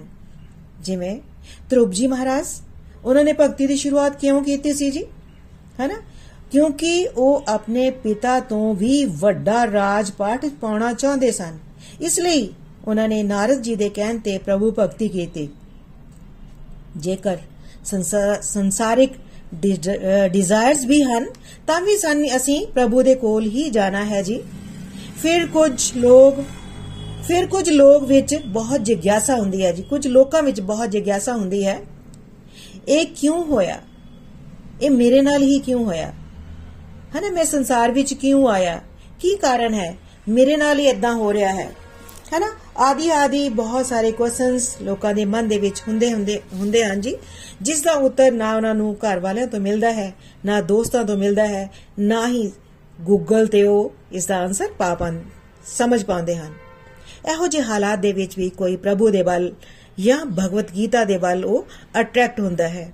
ਕਿਉਂਕਿ ਉਹ ਆਪਣੇ ਕੁਐਸਚਨਸ ਦੇ ਆਨਸਰਸ ਚਾਹੁੰਦੇ ਹਨ ਜੀ। ਤੇ ਕੁਝ ਲੋਕ ਪ੍ਰਭੂ ਬਾਰੇ ਹੀ ਜਾਣਨਾ ਚਾਹੁੰਦੇ ਹਨ ਕਿ ਇਹ ਬ੍ਰਹਮੰਡ ਕਿਵੇਂ ਬਣਿਆ, ਕਿਵੇਂ ਪ੍ਰਭੂ ਹਰ ਚੀਜ਼ ਸਿਸਟਮ ਦੇ ਨਾਲ ਚਲਾ ਰਹੇ ਹਨ। ਪ੍ਰਭੂ ਬਾਰੇ ਜਾਣਨਾ ਚਾਹੁੰਦੇ ਹਨ ਤੇ ਪ੍ਰਭੂ ਵੱਲ ਅਟਰੈਕਟ ਹੋ ਜਾਂਦੇ ਹਨ। ਇੱਕ ਹੀ ਗੱਲ ਕਰਾਂਗੇ ਕਿ ਅਸੀਂ ਸਾਰੇ ਬਹੁਤ ਜ਼ਿਆਦਾ ਬlesed ਹਾਂ? ਕੋਈ ਵੀ ਕਾਰਨ ਰਿਹਾ ਹੋਵੇ ਜੀ। ਅਸੀਂ ਪ੍ਰਭੂ ਦੇ ਰਾਹ ਤੇ ਚੱਲਤਾ ਰਹੇ ਹਾਂ। ਇਹ ਸ਼ੁੱਧ ਭਗਤੀ ਤਾਂ ਨਹੀਂ ਪਰ ਭਗਤੀ ਨਾ ਕਰਨ ਦੇ ਨਾਲੋਂ ਤਾਂ ਮਿਸ਼ਰਤ ਭਗਤੀ ਕਰਨੀ ਵੀ ਠੀਕ ਹੈ ਜੀ। ਪਰ ਬੈਸਟ ਸਟੇਜ ਕੀ ਹੈ ਜੀ? ਇਹ ਅਸੀਂ ਅਗਲੇ ਸ਼ਲੋਕ ਦੇ ਵਿੱਚ ਸਮਝਦੇ ਹਾਂ। ਸ਼ਲੋਕ ਨੰਬਰ 17 ਇਹਨਾਂ ਵਿੱਚੋਂ ਜਿਹੜਾ ਪਰਮ ਗਿਆਨੀ ਹੈ ਅਤੇ ਸ਼ੁੱਧ ਭਗਤੀ ਵਿੱਚ ਲੱਗਾ ਰਹਿੰਦਾ ਹੈ, ਉਹ ਸਭ ਤੋਂ ਉੱਤਮ ਹੈ। ਕਿਉਂਕਿ ਮੈਂ ਉਸ ਨੂੰ ਬਹੁਤ ਪਿਆਰਾ ਹਾਂ ਤੇ ਉਹ ਮੈਨੂੰ ਪਿਆਰਾ ਹੈ ਜੀ। ਇੱਕ ਵਾਰ ਫਿਰ ਮੈਂ ਰਿਪੀਟ ਕਰਦੀ ਹਾਂ, ਸ਼ਲੋਕ ਨੰਬਰ 17 ਇਹਨਾਂ ਵਿੱਚੋਂ ਜਿਹੜਾ ਪਰਮ ਗਿਆਨੀ ਹੈ ਅਤੇ ਸ਼ੁੱਧ ਭਗਤੀ ਵਿੱਚ ਲੱਗਾ ਰਹਿੰਦਾ ਹੈ, ਉਹ ਸਭ ਤੋਂ ਉੱਤਮ ਹੈ, ਕਿਉਂਕਿ ਮੈਂ ਉਸ ਨੂੰ ਬਹੁਤ ਪਿਆਰਾ ਹਾਂ ਅਤੇ ਉਹ ਮੈਨੂੰ ਪਿਆਰਾ ਹੈ। ਨਿਖਲ ਜੀ ਨੇ ਸਮਝਾਉਂਦੇ ਹੋਏ ਕਿਹਾ ਕਿ ਹਰ ਲੈਵਲ ਵਿੱਚ ਇੱਕ ਦਾ ਬੈਸਟ ਵੀ ਹੁੰਦਾ ਹੈ, ਉਸੇ ਤਰ੍ਹਾਂ ਡਿਵੋਸ਼ਨ ਵਿੱਚ ਬੈਸਟ ਕੌਣ ਹੈ? ਜੋ ਇਹ ਸੋਚਣਾ ਹੀ ਬੰਦ ਕਰ ਦੇਵੇ ਕਿ ਮੈਨੂੰ ਕੀ ਮਿਲੇਗਾ। ਹੈ ਨਾ ਜਿਸ ਨੇ ਆਪਣੇ ਜੀਵਨ ਦਾ ਲਕਸ਼ ਹੀ ਪਰਮਾਤਮਾ ਨੂੰ ਬਣਾ ਲਿਆ ਹੈ ਅਤੇ ਉਹ ਇਹ ਨਹੀਂ ਸੋਚਦਾ ਕਿ ਪ੍ਰਭੂ ਤੋਂ ਮੈਨੂੰ ਕੀ ਮਿਲੇਗਾ। ਉਹ ਇਹ ਸੋਚਦਾ ਹੈ, ਹਨੂਮਾਨ ਜੀ ਦੀ ਤਰ੍ਹਾਂ, ਅਰਜੁਨ ਜੀ ਦੀ ਤਰ੍ਹਾਂ ਕਿ ਮੈਂ ਆਪਣੇ ਪ੍ਰਭੂ ਨੂੰ ਕਿਵੇਂ ਖੁਸ਼ ਕਰ ਸਕਦਾ ਹਾਂ। ਮੈਂ ਅਜਿਹੇ ਕਿਹੜੇ ਕੰਮ ਕਰਾਂ ਕਿ ਪ੍ਰਭੂ ਮੇਰੇ ਤੋਂ ਖੁਸ਼ ਹੋ ਜਾਣ? ਇਹੋ ਜੇ ਭਗਤਾਂ ਨੂੰ ਪ੍ਰਭੂ ਬਹੁਤ ਪਿਆਰ ਕਰਦੇ ਹਨ ਜੀ। ਜਿਵੇਂ ਇੱਕ ਬੱਚਾ ਮਾਪੇ ਨੂੰ ਇਸ ਲਈ ਪਿਆਰ ਕਰੇ ਕਿ ਮੇਰੇ ਬਾਬਾ ਮੇਰੇ ਮਾਪੇ ਮੈਨੂੰ ਸਾਰੀ ਜਾਇਦਾਦ ਦੇ ਦੇਣਗੇ। ਇਹ ਗੱਲ ਮਾਪੇ ਨੂੰ ਪਤਾ ਚੱਲ ਜਾਵੇ ਤੇ ਦੂਸਰਾ ਬੱਚਾ ਮਾਪੇ ਨੂੰ ਸੱਚੇ ਦਿਲ ਤੋਂ ਪਿਆਰ ਕਰੇ। ਹੈ ਨਾ? ਮਾਪੇ ਦੋਨਾਂ ਵਿੱਚ ਕਿਸ ਨੂੰ ਜ਼ਿਆਦਾ ਪਿਆਰ ਕਰਨਗੇ ਜੀ? ਨੈਚੁਰਲ ਹੈ। ਜੋ ਤੁਹਾਨੂੰ ਸੈਲਫਲੈਸ ਪਿਆਰ ਕਰਦਾ ਹੈ, ਤੁਸੀਂ ਉਸ ਨੂੰ ਜ਼ਿਆਦਾ ਪਿਆਰ ਕਰੋਗੇ। ਕਰੋਗੇ ਨਾ? ਐਸੀ ਤਰ੍ਹਾਂ ਪ੍ਰਭੂ ਹਨ ਜੋ ਉਹਨਾਂ ਨੂੰ ਪਿਆਰ ਕਰਦਾ ਹੈ, ਉਹ ਵੀ ਉਸ ਨੂੰ ਪਿਆਰ ਕਰਦੇ ਹਨ। ਇਸ ਲਈ ਕੋਸ਼ਿਸ਼ ਕਰਨੀ ਹੈ ਪ੍ਰਭੂ ਦੀ ਸ਼ੁੱਧ ਭਗਤੀ ਕਰਨ ਦੀ। ਇਸ ਲਈ ਪ੍ਰਭੂ ਅਗੇ ਅਰਦਾਸ ਕਰਨੀ ਹੈ ਕਿ ਸਾਡੀ ਤੁਹਾਡੇ ਤੋਂ ਹਮੇਸ਼ਾ ਮੰਗਦੇ ਰਹਿਣ ਦੀ ਆਦਤ ਹੈ। ਹਨਾ? ਦੋਸਤੋ, ਅਸੀਂ ਮੰਗਦੇ ਰਹਿੰਦੇ ਹਾਂ। ਜਦੋਂ ਵੀ ਪਰਮਾਤਮਾ ਦੇ ਸਾਹਮਣੇ ਜਾਂਦੇ ਹਾਂ ਤਾਂ ਆਪਣੀਆਂ ਮੰਗਾਂ ਹੀ ਰੱਖਦੇ ਹਾਂ। ਹੈਨਾ? ਮੰਗਦੇ ਰਹਿਣ ਦੀ ਸਾਡੀ ਆਦਤ ਹੈ। ਤਾਂ ਅਸੀਂ ਪਰਮਾਤਮਾ ਅਗੇ ਅਰਦਾਸ ਕਰਨੀ ਹੈ ਕਿ हे ਪਰਮਾਤਮਾ, ਜੋ ਮੇਰੀ ਇਹ ਮੰਗਦੇ ਰਹਿਣ ਦੀ ਆਦਤ ਹੈ, ਉਸ ਦਾ ਨਾਸ਼ ਕਰੋ ਅਤੇ ਮੈਨੂੰ ਸ਼ੁੱਧ ਭਗਤੀ ਦਾ ਵਰਦਾਨ ਦਿਓ। ਸਤਸੰਗ ਦੇ ਅਗਲੇ ਭਾਗ ਵਿੱਚ ਨਿਤਿਨ ਜੀ ਨੇ ਆਪਣੇ ਵਿਚਾਰ ਰੱਖਦੇ ਹੋਏ ਕਿਹਾ ਕਿ ਮੈਂ ਇਹ ਹੀ ਅਰਦਾਸ ਕਰਦਾ ਹਾਂ ਕਿ ਤੁਸੀਂ ਸਾਰੇ ਭਗਤੀ ਦੇ ਵਿੱਚ ਅੱਗੇ ਵਧਦੇ ਰਹੋ। ਸ਼੍ਰੀ ਹਰੀ ਜੀ ਦੀ ਕਿਰਪਾ ਨੂੰ ਤੁਸੀਂ ਅਨੁਭਵ ਕਰੋ ਤੇ ਇਸ ਕਿਰਪਾ ਨੂੰ ਦੂਜਿਆਂ ਤੱਕ ਵੀ ਪਹੁੰਚਾਓ। ਉਹਨਾਂ ਕਿਹਾ ਕਿ ਸਾਨੂੰ ਸਾਰਿਆਂ ਨੂੰ ਆਪਣੀ ਡਿਊਟੀਆਂ ਨੂੰ ਨਿਭਾਉਂਦੇ ਹੋਏ ਹਰੀ ਭਗਤੀ ਕਰਨੀ ਵੀ ਹੈ ਅਤੇ ਅੱਗੇ ਅੱਗੇ ਉਸ ਦਾ ਪ੍ਰਚਾਰ ਵੀ ਕਰਨਾ ਹੈ। ਇਸ ਦੇ ਲਈ ਮਿਹਨਤ ਕਰਨਾ ਜ਼ਰੂਰੀ ਹੈ ਤੇ ਆਪਣੇ ਲਈ ਵੀ ਉਹਨਾਂ ਨੇ ਇਹ ਪ੍ਰੇਅਰ ਕੀਤੀ ਕਿ ਉਹ ਮਿਹਨਤ ਤੋਂ ਕਦੇ ਵੀ ਪਿੱਛੇ ਨਹੀਂ ਹਟਣਗੇ। ਪ੍ਰਭੂ ਚਾਹਣਗੇ ਤਾਂ ਇਸੇ ਜੀਵਨ ਵਿੱਚ ਨਵਾਂ ਸਮਾਜ ਬੰਦਾ ਹੋਇਆ ਦੇਖਣਗੇ। ਪ੍ਰਭੂ ਚਾਹੁੰਦੇ ਹਨ ਤਾਂ ਪ੍ਰਭੂ ਪ੍ਰਭੂ ਚਾਹਣਗੇ ਤਾਂ ਗੋਲਕ ਧਾਮ ਦੀ ਐਂਟਰੀ ਵੀ ਜ਼ਰੂਰ ਮਿਲੇਗੀ। ਉਹਨਾਂ ਕਿਹਾ ਕਿ ਇਸ ਅਧਿਆਇ ਦਾ ਅਧਿਐਨ ਕਰਨ ਤੋਂ ਬਾਅਦ ਕੋਈ ਵੀ ਇਹ ਨਹੀਂ ਕਹੇਗਾ ਕਿ ਪ੍ਰਭੂ ਕਿੱਥੇ ਹਨ। ਡਿਵੋਟੀਜ਼ ਨੂੰ ਉਹਨਾਂ ਦੇ ਕੁਐਸਚਨਸ ਦੇ ਆਨਸਰਸ ਜ਼ਰੂਰ ਮਿਲ ਗਏ ਹੋਣਗੇ। ਇਸ ਤਰ੍ਹਾਂ ਅੱਜ ਦਾ ਸਤਸੰਗ ਬਹੁਤ ਹੀ ਦਿਵਯ ਸੀ। ਉਮੀਦ ਹੈ ਸਾਡੇ ਸਭ ਦੇ ਮਨਾਂ ਵਿੱਚ ਚੱਲ ਰਹੇ ਕੁਐਸਚਨਸ ਦੇ ਆਨਸਰਸ ਸਾਨੂੰ ਸਭ ਨੂੰ ਮਿਲ ਗਏ ਹਨ। ਹਨਾ ਹਰ ਪਲ ਅਸੀਂ ਪ੍ਰਭੂ ਦੀ ਪ੍ਰੈਜ਼ੈਂਸ ਨੂੰ ਫੀਲ ਕਰਦੇ ਹੋਏ ਹਰ ਕਰਮ ਪ੍ਰਭੂ ਲਈ ਕਰਨ ਦੀ ਕੋਸ਼ਿਸ਼ ਕਰਨੀ ਹੈ ਤੇ ਹੌਲੀ ਹੌਲੀ ਪ੍ਰਭੂ ਦੇ ਪਿਆਰੇ ਬਣਨ ਦੀ ਕੋਸ਼ਿਸ਼ ਕਰਨੀ ਹੈ ਜੀ ਫਿਰ ਮਿਲਾਂਗੇ ਤਦ ਤੱਕ ਜੈ ਸ਼੍ਰੀ ਕ੍ਰਿਸ਼ਨਾ ਭਗਵਦ ਗੀਤਾ ਦੀ ਜੈ ਗੌਰ ਨਿਤਾਈ ਦੀ ਜੈ श्री श्री राधा श्याम सुंदर दी जय हरे कृष्णा हरे कृष्णा कृष्णा कृष्णा हरे हरे हरे राम हरे राम राम राम हरे हरे हरे कृष्णा हरे कृष्णा कृष्णा कृष्णा हरे हरे हरे राम हरे राम राम राम हरे हरे हरे कृष्णा हरे कृष्णा कृष्णा कृष्णा हरे हरे हरे राम हरे राम राम राम हरे हरे हरी हरि बोल जी हरी बोल ਗੋਲੋਕ ਐਕਸਪ੍ਰੈਸ ਦੇ ਨਾਲ ਜੁੜਨ ਲਈ ਤੁਸੀਂ ਸਾਡੇ ਈਮੇਲ ਐਡਰੈਸ info@golokexpress.org ਦੇ ਰਾਹੀਂ ਸੰਪਰਕ ਕਰ ਸਕਦੇ ਹੋ ਜਾਂ ਸਾਡੇ WhatsApp ਜਾਂ Telegram ਨੰਬਰ 7010268221 ਨਾਲ ਵੀ ਜੁੜ ਸਕਦੇ ਹੋ। ਤੁਸੀਂ ਸਾਡੇ ਨਾਲ ਫੇਸਬੁੱਕ ਪੇਜ ਜਾਂ YouTube ਚੈਨਲ ਦੇ ਰਾਹੀਂ ਵੀ ਜੁੜ ਸਕਦੇ ਹੋ। ਹਰੀ ਹਰੀ ਬੋਲ।